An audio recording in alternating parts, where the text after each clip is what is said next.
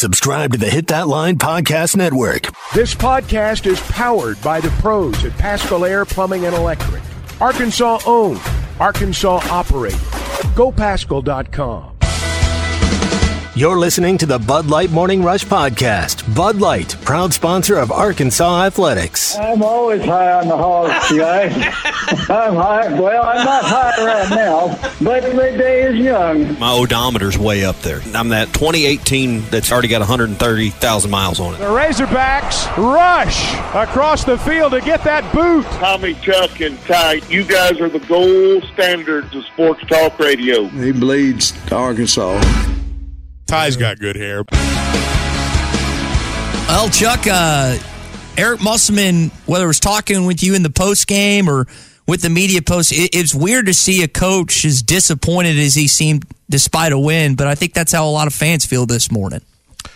Well, I don't know. I mean, I know, you know, I talked to a lot of people after the game, and, you know, everybody was happy they won, and most said the same thing. That got a little too close for comfort there at the end. And, you know, it is a win, and I know that sometimes you win a game and you don't get any style points, and it almost feels like a loss when you're done. But, you know, they need to get better, obviously, but I'm not going to – I don't think you should ever hang your head about winning a ball game.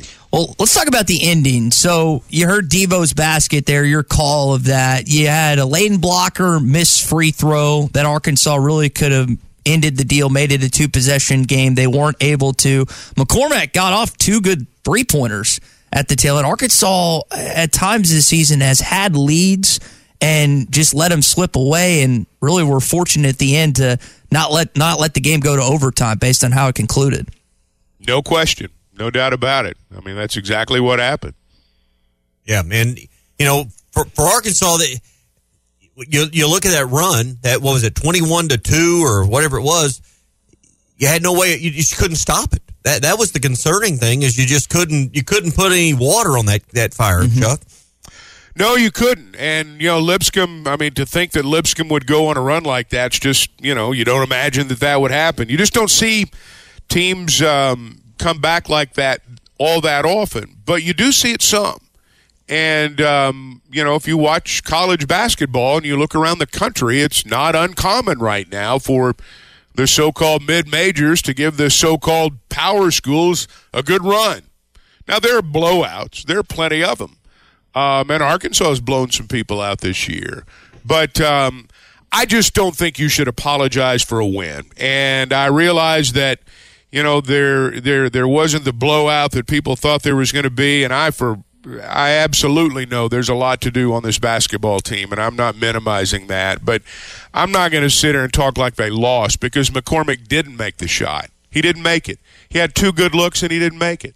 Because at crunch time, it's different making a three-pointer than it is when mm-hmm. you're in the midst of a 21-2 run. Mm-hmm. It's a whole different deal then. Making a great run and winning the game are two different things. Yeah. On the note of close games and not as many blowouts, even though there's still some. And I'm not speaking specifically to Arkansas, but it's just college basketball fans and Razorback basketball fans. Should our expectations adjust a little bit more about the parity of where we're at in today's portal world? Well, I think in November and December, the answer is yes. Now, it still remains to be seen what happens in the tournament. Now, we saw last year in the tournament, we saw two teams get into the Final Four that not many people had in their bracket. No. And so we saw last year a lot of these things that happen in November and December continue. And I don't know if we will this year or not. My suspicion is the answer to that question is yes. Now, we may not have two teams nobody expected to be in the Final Four get there again, but I think, you know, we're just going to have to see when we get to March, you know, what effect this really has on college basketball. Is it like it was a year ago, where you have a free-for-all in the NCAA tournament? I think that's what's going to happen, just for the record. We don't really know that yet. I suspect there's going to be a team like Lipscomb beat a team like Arkansas in the NCAA tournament. I suspect we'll see something like that happen. Well, I wonder, because it feels like from a football standpoint that the gap between the big dogs and the smaller dogs is getting wider and wider, but it doesn't feel that way in basketball. I don't again, monitor baseball in that situation as closely. What is the difference then, if that's the case? Because you just alluded to the transfer portal. Well, you get into a lot of trouble comparing basketball and football, and fans tend to do that a lot, and they compare sports, and everything's a different animal. My feeling on basketball right now is that you've got a lot of schools, Arkansas among them, who have reloaded their roster through the portal based on what we saw last year and the success teams had with more veteran players. Now, we saw the teams left standing at the end last year with veteran portal guys. Now, there's a knack, and I'm not sure everybody's mastered it yet, because you've got guys who come into your program that have 3-4 years of bad habits in some cases. Now, you get a guy from a winning program, you're getting a guy with winning habits. You get a guy from a program where they've not won that many ball games, but he has good individual numbers. You don't always know what you're getting. And there are a lot of those guys out there. I mean, rosters all over the country are filled with those guys right now. Or at least they got 3 or 4 of them. Everybody does. You know, they've got good offensive numbers for programs that didn't win enough games. And now they're going somewhere else. Well, they can score. We know that. But there's a lot more to it, you know, in terms of the level that you want to get to now than just scoring points. And so I think around the country, I think coaches are trying to instill their philosophies into players who've been other places 3 or 4 years. They're trying to do it in a short amount of time. You see it manifested on a Wednesday night at, you know, when you don't always, you see one football game a week. Sometimes you see 2 or 3 basketball games a week in November. And, that's my theory. I may be completely wrong, but I think a lot of teams out there are trying to blend new players into their philosophy, and some are struggling to do it more than others. I think freshmen and younger players are obviously just more pliable. They're more teachable. They're more moldable. But you don't have time to teach them anymore. You really don't. But where I was headed is now with more mature rosters and older players, I don't know that you – you said something last week, like coaching the bad habits out of players. I don't know that you have. I don't know that it's as easy and moldable as it is with a younger roster at times. You know, the idea that hey, in March it's just all going to come together. I just don't think that is as easy a thing to pull together as it once was. No, you're right. There's no question. I will say this about this basketball team: they played really well against Purdue. They played really well against Duke. When the lights were brightest, they played really well. Mm-hmm. And that's encouraging. It tells you you got some ballers out there. You got some guys who can play. You got some guys who and I hate to say this. I don't just think it's here, but I think it's all over the country. Guys go to programs because they want to play in March, or they want to taste all that in March. They didn't come to those schools to play a mid-major in December. I mean, that's not what they went there for. They went there for the bright lights, the big games. And, you know, we're all just guessing. And I'm spitfiring here, I will admit, because, you know, there are some things that just seem weird. I mean, you know, you look at things on paper and they ought to be different than they are. I think we're reminded in college basketball as much as any sport right now of the human element involved in this. And it's not just a game that plays out on a piece of paper. Numbers are great. They really are. But they only tell you – well, they don't tell you the whole story. I'll just put it that way. And I wonder now with Keon Minifield being cleared to play by the NCAA how that adjusts things, not just in terms of minutes, but the overall team chemistry and everything else. He's, again, was a non-scholarship redshirt this past semester. The fall academic calendar ended, and now he's been cleared to play by the NCAA, played a little under 20 minutes, didn't have just a giant stat line or anything, but I think you saw some things that you liked if you're an Arkansas fan. And Arkansas is guard heavy to this point. He's going to be battling for those minutes, and as a younger player, I wonder if he'd be more adaptable defensively than some of those other guys. They're not point guard heavy. I don't know how else to put it. They are not point guard heavy. Point. They are guard heavy. They got a bunch of off guards. They got a bunch of combo guys, but they're not point guard heavy, and that's what gives him a chance to play. I don't know if he will or not, but I think they're planning on giving him every shot because that's the one spot right there where I'm just going to be honest. Nobody's emerged. You got a bunch of guys who can shoot. You got guys who can handle the ball. You got some guys who can defend out there. But nobody's really taking that point guard job by the reins. I don't think opportunity. Yeah, L Ellis unfortunately has turned the ball over more than Muss is like. I don't know if he's willing to trust a true freshman Layden Blocker who's made some bad mistakes at the end of games at times. This kid, even in 19 minutes, had 2 assists. So I think there is an appetite to see what he can do there. I know he's been practicing with the team all offseason, but I just wonder how quickly he can get in game shape and everything. Well, I don't think he's that far. I just don't think he is, because I'm going to tell you, they like for example, Muss talked about him going live, and here's the thing. I mean, you guys are smart enough to know this too. They've probably had an inkling that this was coming. Yeah. I can tell you, my sense privately has been this year that they felt like they had a chance. I mean, they felt like there was a chance he might be able to play this year. Mm-hmm. So, and he's been going hard every day. I don't, is it the same? No. And I'm not saying you're wrong there. I'm just saying I don't think the gap between practice shape and game shape's all that wide right now for him. Yeah. And Ty asked this earlier, and I don't know that we have the answers to this, and maybe Muss can clear this up in his next visit, but how do the numbers work when, I mean,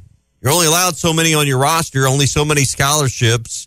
This, from the math, puts you over one. I don't know that we have the answers to that, but that's a question that I think a lot of people will want the answer to at some point. Well, I don't know about a lot of people, but it'll be, I don't know. I don't know how they're going to work that out. My understanding is when you get into conference play, it's a pretty hard and fast rule on dressing 15. So I don't know how they'll shake that out right now. And I don't, I'm speaking off the top of my head, and sometimes that'll get you in trouble.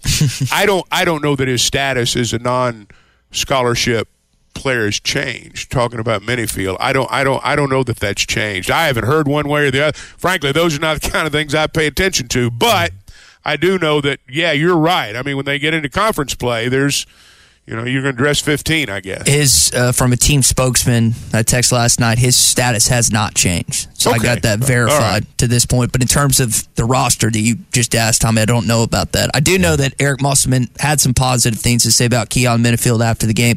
Here's what he said after his first action this season. I thought it was important to get him in the game. I mean, that was the plan, was to play him somewhere between 15 and 20 minutes, and he got 18. Thought he's active, he's bouncy, he is a reactor to loose balls. It's hard to be thrown into a game 10 games in, but I think his quickness, his willingness to be a ball distributor can help us. And that, Chuck, that's kind of, again, what you alluded to. And I didn't think about it from that standpoint, because really Arkansas to this point, you think about Mus's years. Jalen Harris locked in at point guard. Jalen Tate locked in at point guard. J.D. Note locked in at point guard. A.B. locked in at point guard. This year, kind of like we said, whether it's been Ellis, it's been Devo at times, Layden Blocker, you just don't feel as confident about the ball handlers. And if, like as you mentioned with the distributing aspect, maybe Minifield can shore that up a little bit. Well, there's a pacing to all this too. I mean, pacing's very, very important, and I know that's something that Muss talks about a lot. I think that's really important to him. And you talked about stat line a little bit earlier. You can be a great point guard, and I won't say dominate the game, but you can control the game. You can be a really good point guard and control the game. And you look at the stat line at the end of the night. You got 4 or 5 assists, which would be great. Sometimes you got 2 or 3. Sometimes you got 4 or 5. You don't score a lot of points. There's not a whole lot of rebounds in there. But you're still a player that can control the game. You control the pace of the game. I'll draw a football analogy. If you've got a great offensive line, you control the pace of the game. In basketball, if you've got a great point guard, you've got a chance to do that on the offensive end. And I think that's been an issue in the coach's mind, is that perhaps our pacing offensively, particularly in the half court when we come across the timeline, maybe that's not where it needs to be. Yeah, he's mentioned, not this past game, the game before, he talked about that they've been too slow bringing the ball up, and that they haven't played to the pace that they typically have since he's been at Arkansas. So if Minifield is playing more of that position, then maybe you'll see an expedited offense. And you don't have to fast break to be well-paced. That's a good point, yeah. You can be a well-paced offense and not be a team that looks for a run-out every time you get a rebound. Yeah. You don't want to be shooting with taking your first shot with 3 seconds on the shot clock. No, that's true, too. This team has gotten the ball stuck and has done that some. Celebrate the magic of Christmas at the Arlington Resort Hotel and Spa in the historic Venetian Dining Room this Christmas Eve or Christmas Day. From 11 a.m. to 3 p.m., your Christmas dinner includes a salad bar, carving station, hot buffet items, and desserts featuring traditional and unique items. Over 12 dine for $58 per person, under 12 for $29, and under 6 eat free. Reservations required. Must have a credit card to hold reservation. Call 501-623-7771 or log on at arlingtonhotel.com/dining for reservations and complete menu items. Hey, it's Phil Elson. From all these years watching baseball, I've grown accustomed to watching closers in their element. James Teague isn't closing innings anymore, he's closing cases. With almost 30 years in the business, Teague Law Firm is a general practice firm that can help you with most family law issues, divorce, custody, and child support. They can also help with criminal law, both felonies and misdemeanors. Call James and the Teague Law Firm at 479-531-2785, 531-2785, online at teague-law.com. The Teague Law Firm, if they can't help you, they'll talk baseball. BetOnline.ag is your number one source for all your basketball info, stats, news, and scores. Get the latest odds and lines, including the latest player reports for this year's pro basketball playoffs. BetOnline is always your sports information headquarters this season, as we have you covered for all your sports wagering needs. Basketball, MLB, NHL hockey, right down to UFC and boxing. BetOnline is the fastest and easiest way for you to get your betting info, including live betting options and your favorite casino and card games you can play right from your home. Head to the website today or use your mobile device to get in on the action. Be sure to use our promo code BELIEVE to receive your 50% welcome bonus on your first deposit. That's BLEAV. BLEAV. BetOnline, where the game starts. You're listening to the Bud Light Morning Rush Podcast. Bud Light, proud sponsor of Arkansas Athletics. I want to piggyback off what we were talking about there and make another point. Arkansas finished, you guys may remember better than me, like 10th in the conference last year, right?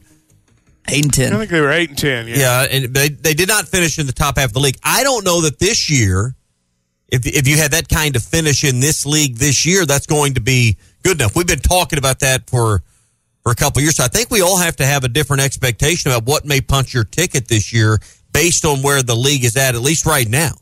Because I don't know that being 2 games below 500, particularly when you match that up with your non-con record, it's going to be enough. So, I mean, you look at where this league is and look at how many are ranked, and you look at the net rankings and just some of the early trends, I think it's a different set of expectations heading into those last 18 games of the regular season. Well, it's hard to say how it's all going to play out. There's the potential for that to be true. We're just going to have to see, when the numbers, when the net rankings and the things like that actually begin to matter, how the pecking order falls. I do know one thing, that they can't afford to stumble out of the gate. We talk about conference play coming up, and we generally say SEC play in a real collective sense. But, you got to look at what they've got right out of the gate. They play Auburn at home, and then they go to Georgia and Florida back-to-back. So you can't afford to stumble out of the gate on the road because of where you are in terms of your overall record. Will 9-9 get them in? I don't know. Is it going to be close? Yeah. Are you guaranteed anything going to the conference tournament? Absolutely not. But still might be enough to get them in. 8-10.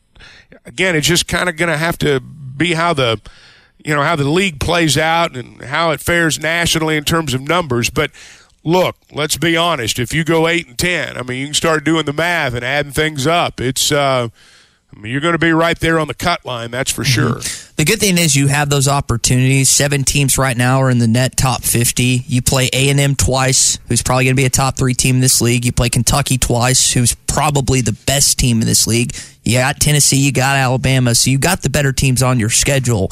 And again, you can look at that as a net positive or a net negative, but because of those conference, non-conference losses, you got to look at it as a positive because those are games that you can add to your resume at this point. Well, and if you go on the road and win a game or two, I mean, you know this. Let's say you're playing Kentucky and Lexington or, you know, one of these other good teams at their place, and you win.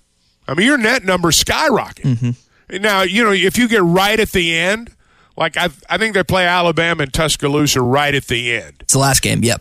Is that game going to move the net needle all that much? Well, probably not by the time we get there. I don't know. It could, but if you look at the past years, it'll move it some, but it's not going to be dramatic.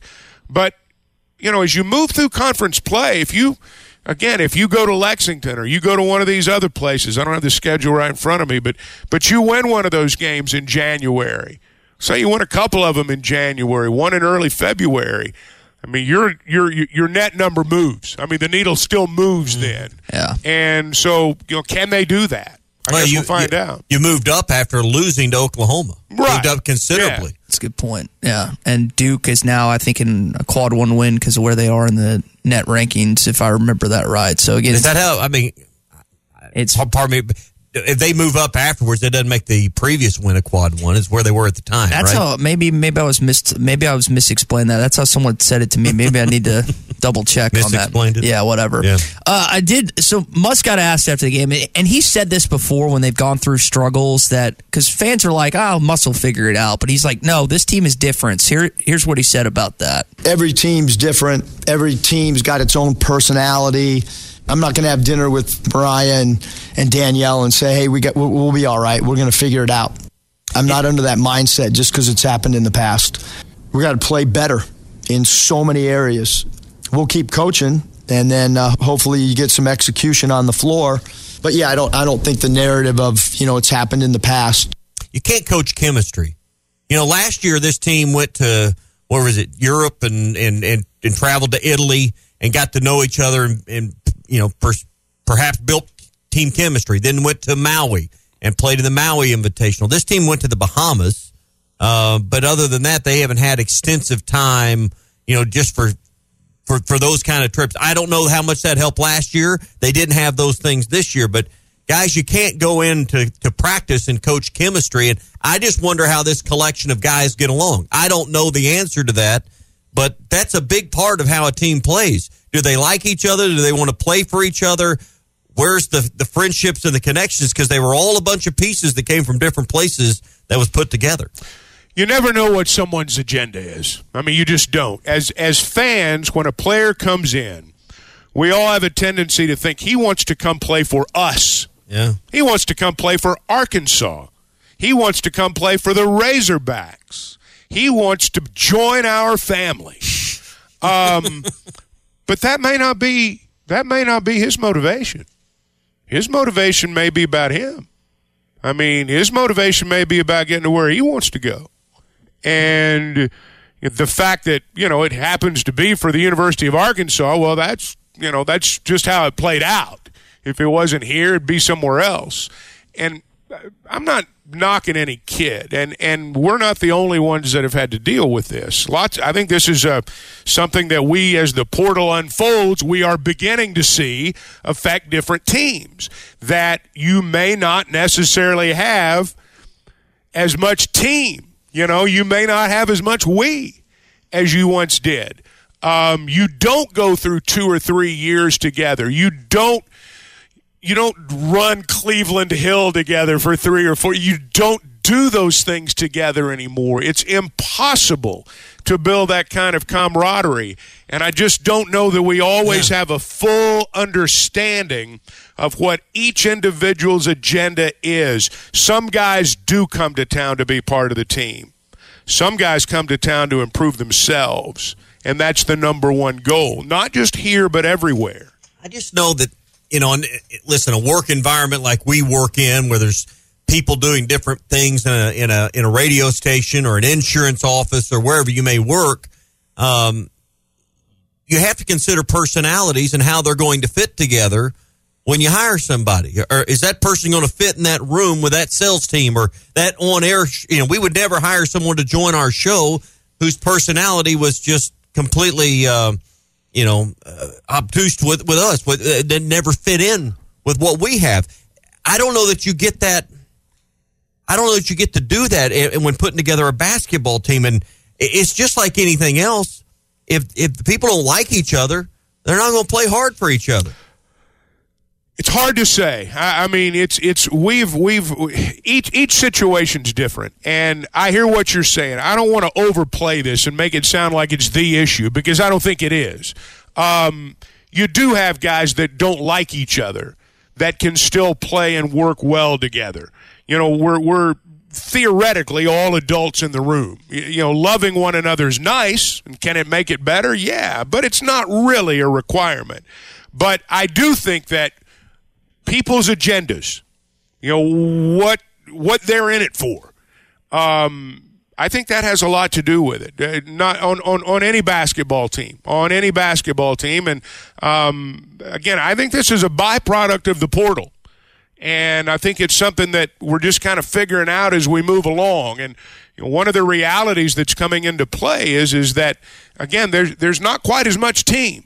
Maybe as there once was. Well, what was it Jordan said? There's no I in team, but you can't spell win without I either. So. Yeah, and I think so. You made a comparison earlier, Chuck, guys coming in that haven't necessarily been on great teams. So you've got different setup, right? Tremont Mark was on a great team in Houston, knows what it takes to win. L Ellis, on the other hand, was on a really bad team in Louisville, and there's certain things. And then you think about a kid like Layden Blocker, who just came from Sunrise, and they're all in different situations, and they acclimate differently at this point. I said it earlier, there's a chance that Minifield starts taking L's minutes, who played less than a minute in this game on Saturday. How does he handle that if it plays out like I think it might? Because he was averaging 17 points in Louisville last year. And they're, again... And we talked about this before the season even began, this very subject. Yeah, and with the idea that you're not necessarily point guard heavy or guard heavy, point guard heavy, if Minifield takes that role at point guard, which Ellis played a good chunk, how does he handle that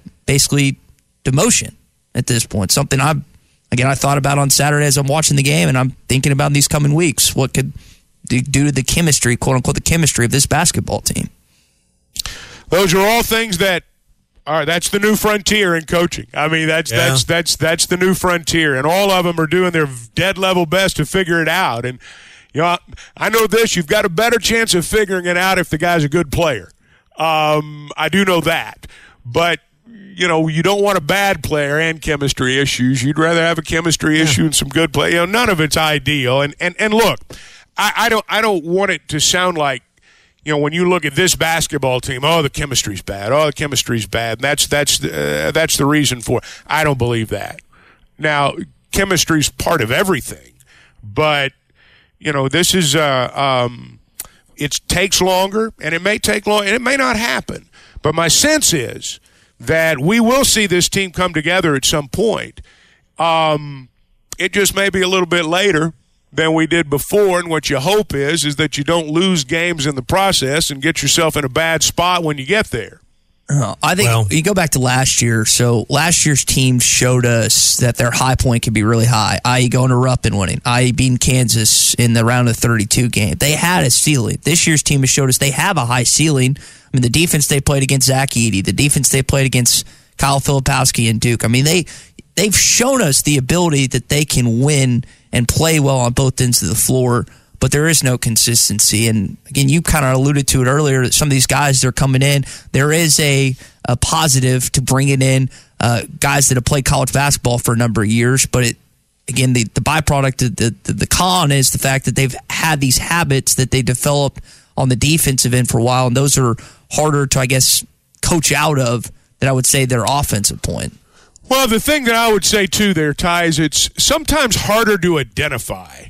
The one thing that I look at from the portal, if I was a coach, and I had a 2 or 3 week period to make a decision on a kid, what do you prioritize? because you're not going to get to know the kid fully. You're not going to get to fully know his game. You know, you'll think maybe you do, but, you know as much as you can from watching video. You're not around the kid. You get as much information as you can, but then you make a call, and you've got to do it. It's not like you watch a kid for a couple of years as a high schooler and talk to his coach and watch him break up with his girlfriend and how he – I mean, you don't get to see all that stuff. And so I would think that would be the hardest part right now for a coach when you talk about reassembling a team every year, how you'd go about doing that. So you played the Lipscomb Bisons this weekend. The Harding University Bisons, as of Saturday, are the D2 national champions. The final record is 15-0, and number 391 in program history is the sweetest one yet. Paul Simmons Bisons are on top of the D2 football world. Let the celebration begin.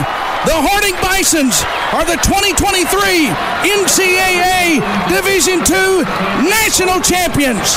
Final score, Harding 38, Colorado School of Mines 7. Had over 500 rushing yards in the game, 5 touchdowns. Simmons is an Ashdown native, so I know a lot of people down there are happy to see him have success. I saw Monteric Brown making plays last night, so Ashdown, Arkansas. Center of the football world right now. I think this is something the entire state. I know there's some that are fans of Ouachita or Henderson or one of the other D2 programs in our state. Arkansas Tech, just go down the list of GAC schools. But this is something every Arkansan ought to be proud of, that you got the program that's done this well. And them and Ouachita have been the pride of the D2 schools in this state, and really of that conference for quite a while now, Chuck. Yeah, congratulations to them. Somebody said they had a sign that said "Passing is a sin," which I thought was kind of funny. And well, I think a lot's a sin there. But, yeah, but no, congratulations. I mean, that's 15-0. They're a throwback, no doubt about it. And congratulations to all of them. The Fighting Derek Ruskins are the national champions. Yeah. I'm sure he was as happy as anyone that they ended up getting it done. But again, 38-7, they dominate the Colorado School of the Mines on Saturday. Break out the hard cider. The Bisons are are national champions. So congratulations to those guys. It's football season at your neighborhood Buffalo Wild Wings. And with 64-inch TVs, beer, burgers, and, wings, Buffalo Wild Wings is the best choice to watch the big game. So bring the gang and join us this football season at your local Buffalo Wild Wings in Bryant, Little Rock, Sherwood, Conway, Jonesboro, and Fort Smith. Buffalo Wild Wings, beer, wings, sports, and your home for any game. Roar! Hey sports fans, don't let plumbing issues throw you off your game. Paschal Air Plumbing and Electric is here to tackle those pesky drain blockages and ensure your water heater is always in MVP form. With Paschal's world-class service, you can count on a winning play every time. Whether it's a quick drain clear or a water heater touchdown, Paschal's got the expertise to keep your home running smoothly. Stay in the game and leave the plumbing to the pros. Schedule your service online anytime at gopaschal.com. Paschal Air Plumbing and Electric. You're listening to the Bud Light Morning Rush Podcast. Bud Light, proud sponsor of Arkansas Athletics. Makai Mitchell was big for this basketball team on Saturday. Ended the game with 12 points, 5 rebounds, including the basket that really stopped the bleeding for Arkansas. They get it to Devo at the elbow, lobs it low, Mitchell lays it in. That's how you attack a zone, stops the run. First Razorback basket, 6 minutes. 65-62, 2:53 to play. Chuck, you got a chance to catch up with him after the game. I thought him and Graham worked well together at times, and Makai just every once in a while has one of those games which he brings out his offensive skills down low, and that was Saturday. Well, 12 and 5, that's a good set of numbers right there, and you combine that with what Graham did on the offensive end. I think you had 23 points between Makai and Graham. Probably would like a little more than 6 rebounds between them. Certainly more than one from Jalen, but I like Makai. I think Makai's he's a good kid, good player, and I'm glad he had a good day. Graham mentioned that after the game. Us kind of disappointed with that stat, even though Jalen had a good game offensively, still needs to do some stuff. from the defensive rebounding standpoint as well. Ending-wise, it was crazy ending of the game, and Eric Musselman kind of touched on that after the game, just kind of what shook out the last couple minutes. Well, first of all, in the past, we've done a really good job of milking shot clock when we get up like that. A lot of people don't understand it. Tonight's a great example of why you do it. I let them play. Should have clock managed better. Again, you know, you think with the veteran team that you'll be able to get good shots on goal. That wasn't the case tonight. Got to get a lot better in so many areas. You know, we go back to, you know, he talked about getting good shots on goal. We talk about attacking that zone. That highlight you played right there, they got the ball to the middle of the floor. You know, Devo was at the high, you know, out at the high post, so to speak. I mean, he was there at the nail, as they call it, or close to it, and you do a little high-low. But you got to, you know, that was one of the few possessions, frankly, where they attacked the zone well. But, again, to me, that was, if they'd attacked the zone better during that stretch and they'd been able to score, first off, the run wouldn't have been as pronounced. But I just thought it all went back to that period there where they just couldn't find a way to score. Yeah. And so it made everything on the other end seem even worse. And what you're talking about when he goes to that forward, just put it in the simplest terms, you're going to make the defense commit. They're either going to come up and guard you with the ball and you can dump it low, or they're going to commit to the big guy down low, and you should have an open jumper there. So, I mean, it's kind of like RPO in basketball to a sense. You're making the defender commit, and you're going to take what's available. Oh. Go ahead. I was going to say, Devo, I felt like at times this season it's been passive shooting the basketball, and I'd like to see him shoot some more of those jumpers because I feel like that's his wheelhouse in the midst of that zone. But he did take that shot at the end where I know Eric Musselman, your call was say, try and pull it back out, and Devo went full steam ahead with about 25 seconds left. Yeah, Muss was right in front of me saying, hold it up, and you know, Devo, it's a good thing the ball went in. I'll just put it that way. Yeah, and put him up three at that point, and Lipscomb was not able to recover. So that's basketball. We'll talk more about that in hour three. Do have some football news for you. You got three commitments over the weekend. Hawaii kicker Matthew Shipley, Fernando Carmona, offensive tackle for San Jose State, and Danico Slaughter, defensive back for Tennessee. So you did add a few commits to Arkansas's football team this weekend. I don't know how this kid from California is going to be, but I've thought more than once the last couple of years, man, we sure could use another Sebastian Tritola.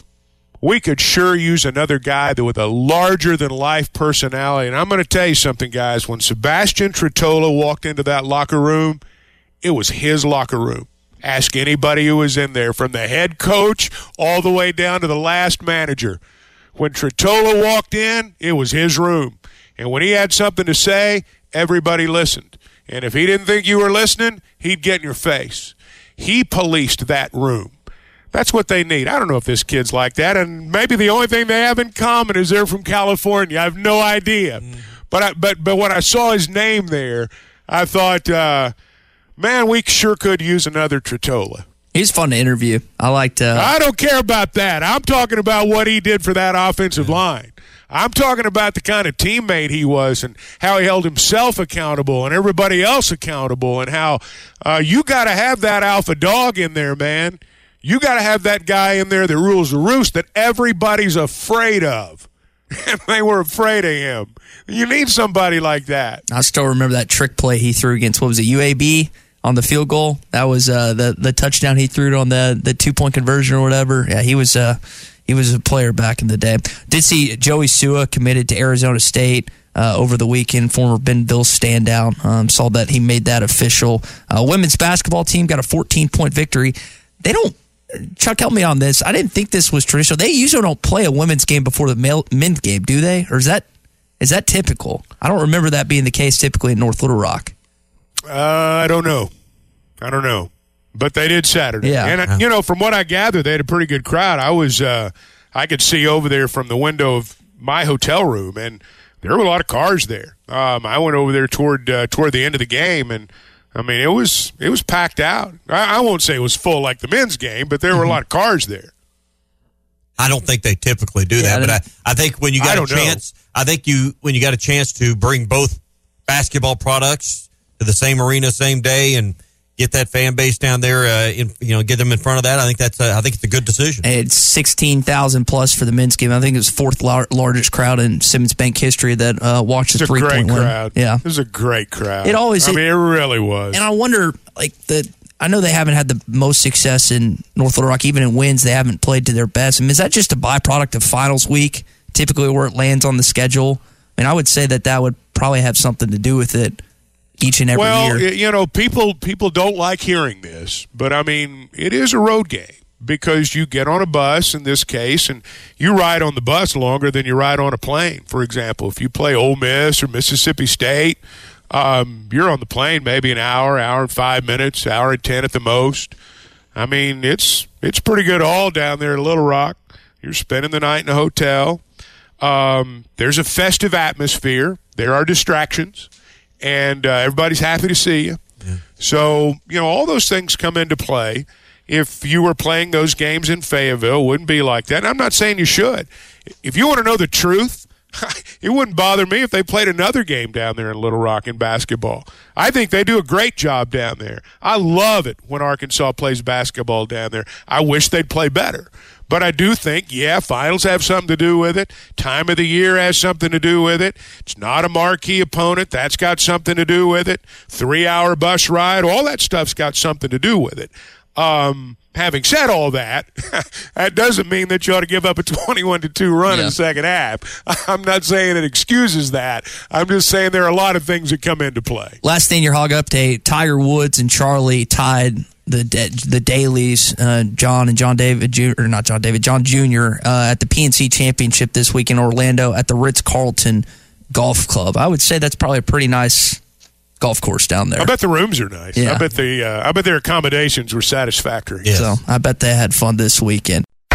Hi, everybody. This is Chris George from Joshua's Fine Jewelry in beautiful downtown Russell. It's the most wonderful time of the year. Christmas gifts, weddings, heirloom family treasures. And at Joshua's Fine Jewelry, we only have one sale every year, and it's right now. Every single item in our store is value priced for Christmas. We do custom one-of-a-kind jewelry. If that's what you're looking for, come see us. You can get anything fixed for a Christmas gift, selection, quality, service, and Christmas red tag prices now through Christmas at Joshua's Fine Jewelry in beautiful downtown Russell. Have you tried Benville Brewing's new Space Goose Hazy India Pale Ale? It's handcrafted in Arkansas. You'll taste the great tropical citrus, including the passion fruit, the guava, and pineapple. It's creamy, zingy, and zows the taste buds. It's weird, wonderful, and wacky all at the same time. Try the new Space Goose Hazy India Pale Ale from Benville Brewing. Yeah, Jimmy and Conway calling earlier and said if he transfers to an SEC school, he hopes he goes 0-12. I am curious, like everyone else is, where KJ ultimately ends up. My hot take is he winds up in Auburn, Alabama for Hugh Freeze, even with Peyton Thorne still on the roster at this point. But I was looking at the SEC quarterbacks that you'll play on the schedule next year. Peyton Thorne, currently a starting quarterback for Auburn. Will Mike Elko bring in a new quarterback for Texas A&M? Tennessee's going to be rolling out their stud freshman, Nico Illamueva, the former 5-star from California. LSU's going to have a new quarterback post Jaden Daniels. Mississippi State's going to have post Will Rogers as he announced he's going to Washington this weekend. Still don't know about Jackson Dart at Ole Miss. Texas and Missouri are really the only two teams. Texas will have Quinn Ewers back, and Missouri will have Brady Cook back. So it's not just Arkansas, guys. When you look at the SEC opponents, more than 50% of them on your schedule will have a new quarterback next year. Yeah, it's the nature of the game now. I mean, quarterbacks are they're a hot commodity. They command a lot of dollars right now in the NIL world. And so, yeah, I think we'll continue to see quarterbacks move. Now, you said something about Kyle McCord earlier that I had thought, and it makes a lot of sense. Again, he hits the portal right after the loss to Michigan, commits to Syracuse over the weekend, which we know is a lot less of a football program than Ohio State. I don't know if KJ Jefferson was necessarily asked to leave. I think what probably ended up happening behind closed doors is he was told that he was not guaranteed the starting spot this next year under Bobby Petrino's new offense. Again, I can't say that from an absolute perspective, but that is just a guess on my part. Because when you go back and listen to Bobby Petrino in his press conference. And then also Sam Pittman on his coach's show with you, Chuck, or various other things. He got asked about KJ a couple times, and neither the head coach or the offensive coordinator definitively voiced their, hey, we want KJ back this next year. That doesn't mean that there wasn't a thought that he would come back and at least compete for the job, but I've seen other coaches that are a little more boisterous and outspoken for their former or their current starting quarterback than maybe those two have been.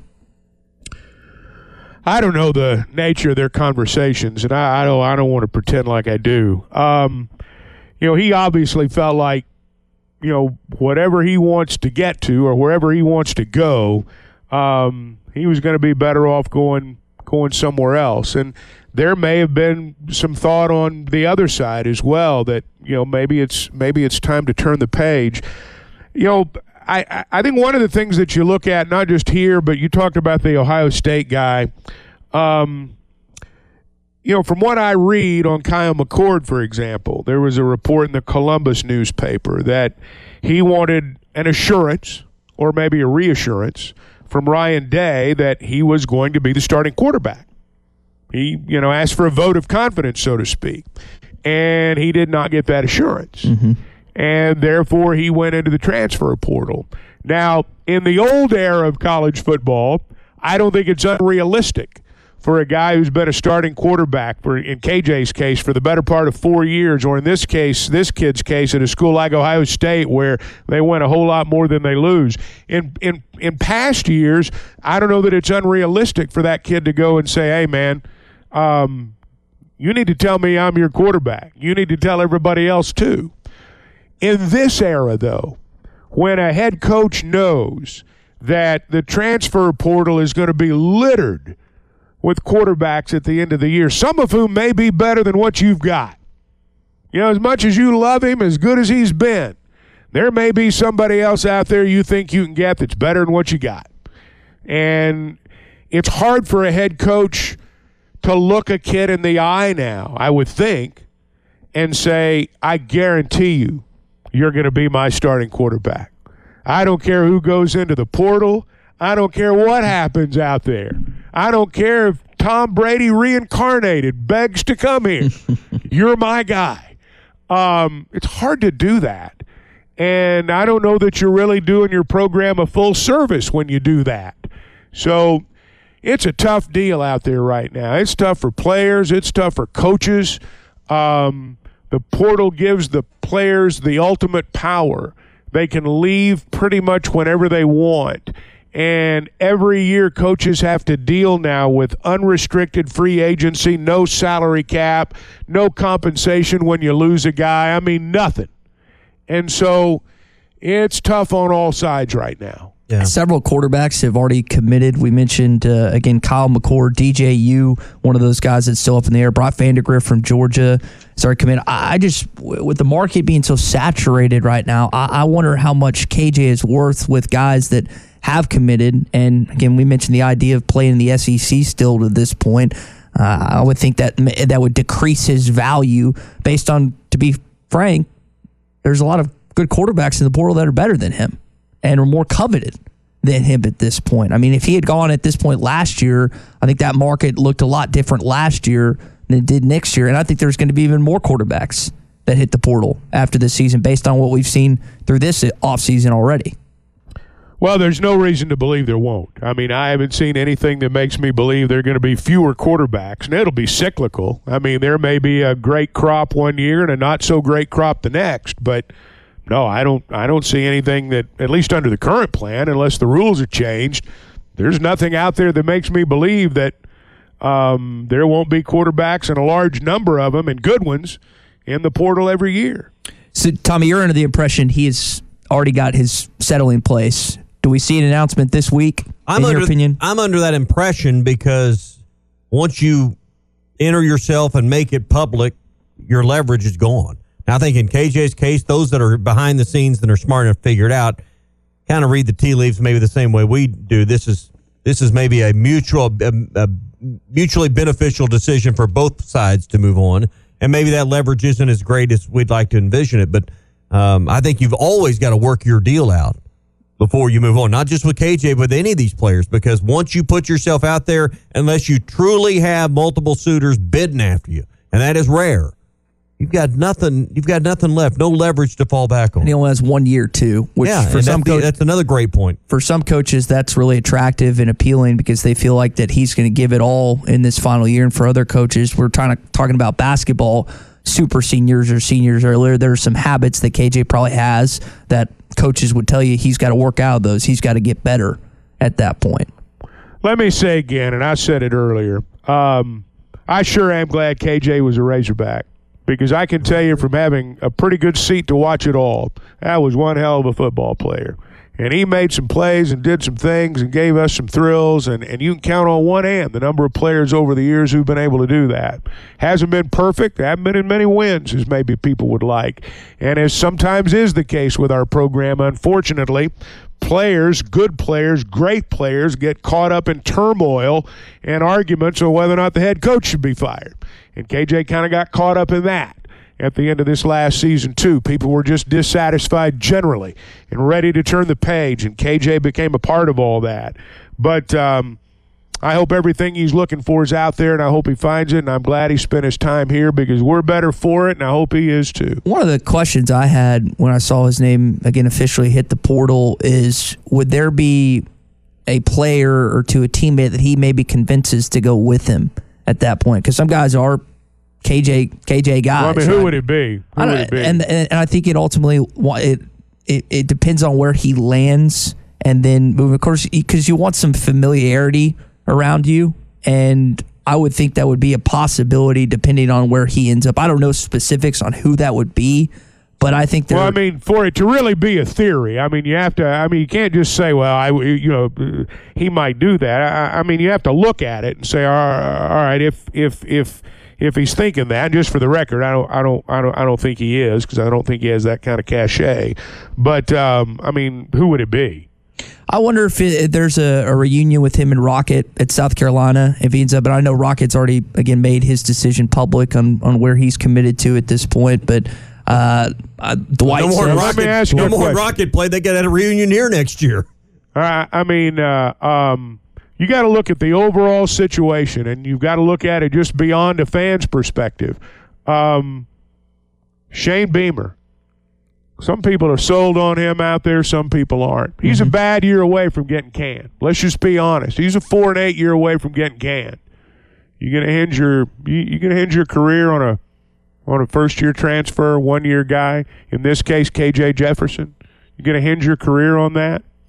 If I'm Beamer, well, Beamer's, I mean, reportedly they're hosting backup Malik Murphy from Texas, and I'm just asking you, and that's why I say you're wondering if KJ's going to end up at South Carolina. What I'm saying is you got to look at the big picture there, and part of that picture is Shane Beamer may be thinking, am I willing to hinge my career on KJ?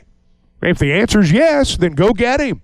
If the answer is no, then maybe not. Yeah, I think that's a fair question to ask. And I would also say KJ hinging his final year to, like you're saying, to Beamer at Ark. It's not just the coach hinging his career in Columbia to KJ. It would be KJ also in his final year, because unless something changes, I think KJ still has an appetite to play at the next level. I think if KJ was in a position of strength, it wouldn't have taken this long for him to make his announcement. No, I think that there's a lot of fairness to that. So for you to say that KJ's going to be calling the shots in terms of where he goes anywhere right now, I don't think that's the case. And I think when people bring up South Carolina, they bring it up because Rocket has. Because Dowell's there. And that was where I was going next. Yeah, there's two things there that have Arkansas ties with KJ's time here, and you mentioned Dowell and Rocket, didn't you? So, I think we're connecting dots that may not be there. Trey Knox went out there. Dowell was his position coach. South Carolina, I mean, I don't know that that's a destination school. I'm not knocking them. I'm just saying I don't know that that's a destination school. It's not an obvious upgrade from where you've been. Be lateral at the best, I would say, to this point. Both programs, I think, finished 4-8. Maybe South Carolina 5-7, but it would at best it would be a lateral. Mississippi State's not an upgrade. Auburn, in my opinion, would be an upgrade with Hugh Freeze as their head coach, but. Depends on that NIL money too. When you've Nobody leaves a job for a pay cut willingly. And you mentioned something earlier, Chuck, on the quarterback battle side of things. I do wonder if KJ, again, as a 6-year player, would even decide on, hey, I'm going to go to a place where I'm not the assumed starter like Auburn. That's my hot take is he ends up going to Auburn because I think he would work well in Hugh Freeze's offense. But if that's something he doesn't even entertain, and the idea that he would not just be the automatic starter walking into whenever camp starts. Well, I don't know. I mean, if he's going to go to say an SEC school, and I'd be surprised if that happens, honestly. But if he does, I don't know a single spot where he's not going to have to compete. So, again, I just don't know that. I'm going to speak bluntly here. When you're 4-8, you're 1-7, and you've been the quarterback, I don't care how good you are, I don't care how much individual talent you have, you're not the shot caller. You're just not. You're not the one that goes in and says, I'm doing this, I'm not doing that. Again, I will say if the desire was to be guaranteed a starting job wherever you go, I don't think this would have been as protracted as it was in terms of his announcement. I don't think it had taken this long. So, look, I don't know where he's going to end up. I don't know the extent of the conversations here. But, they didn't bring this kid in from Boise State. He's not coming here. I mean, he's coming in here to win the job. And all these conversations that we've had about all these guys, I mean, Jacoby Criswell's got to be sitting there thinking, man, start of November, I was the heir apparent. Hello. What happened? Hello. So there's going to be a lot of competition there. This podcast has been presented by Bet Online. This podcast is an exclusive property of Pearson Broadcasting. It may not be copied, reproduced, modified, published, uploaded, reposted, transmitted, or distributed in any way without Pearson Broadcasting's prior written consent. Subscribe to the Hit That Line Podcast Network, the best podcast in the natty state. Just search Hit That Line wherever you listen to podcasts. Thank you for listening to Believe. You can show support to your host by subscribing to the show and giving us a 5-star rating on your preferred platform. Check us out at Believe.com and search for BLEAV on YouTube. You know when you're listening to a true crime story that has an unbelievable plot twist that makes you stop in your tracks? That's what our podcast, People Are the Worst, brings you with each episode. I'm Rachel. And I'm Rebecca. We're identical twins who love true crime cases that make you say, didn't see that coming, and we hate the people responsible for them. Listen to People Are the Worst now on Apple, Spotify, or wherever you get your podcasts.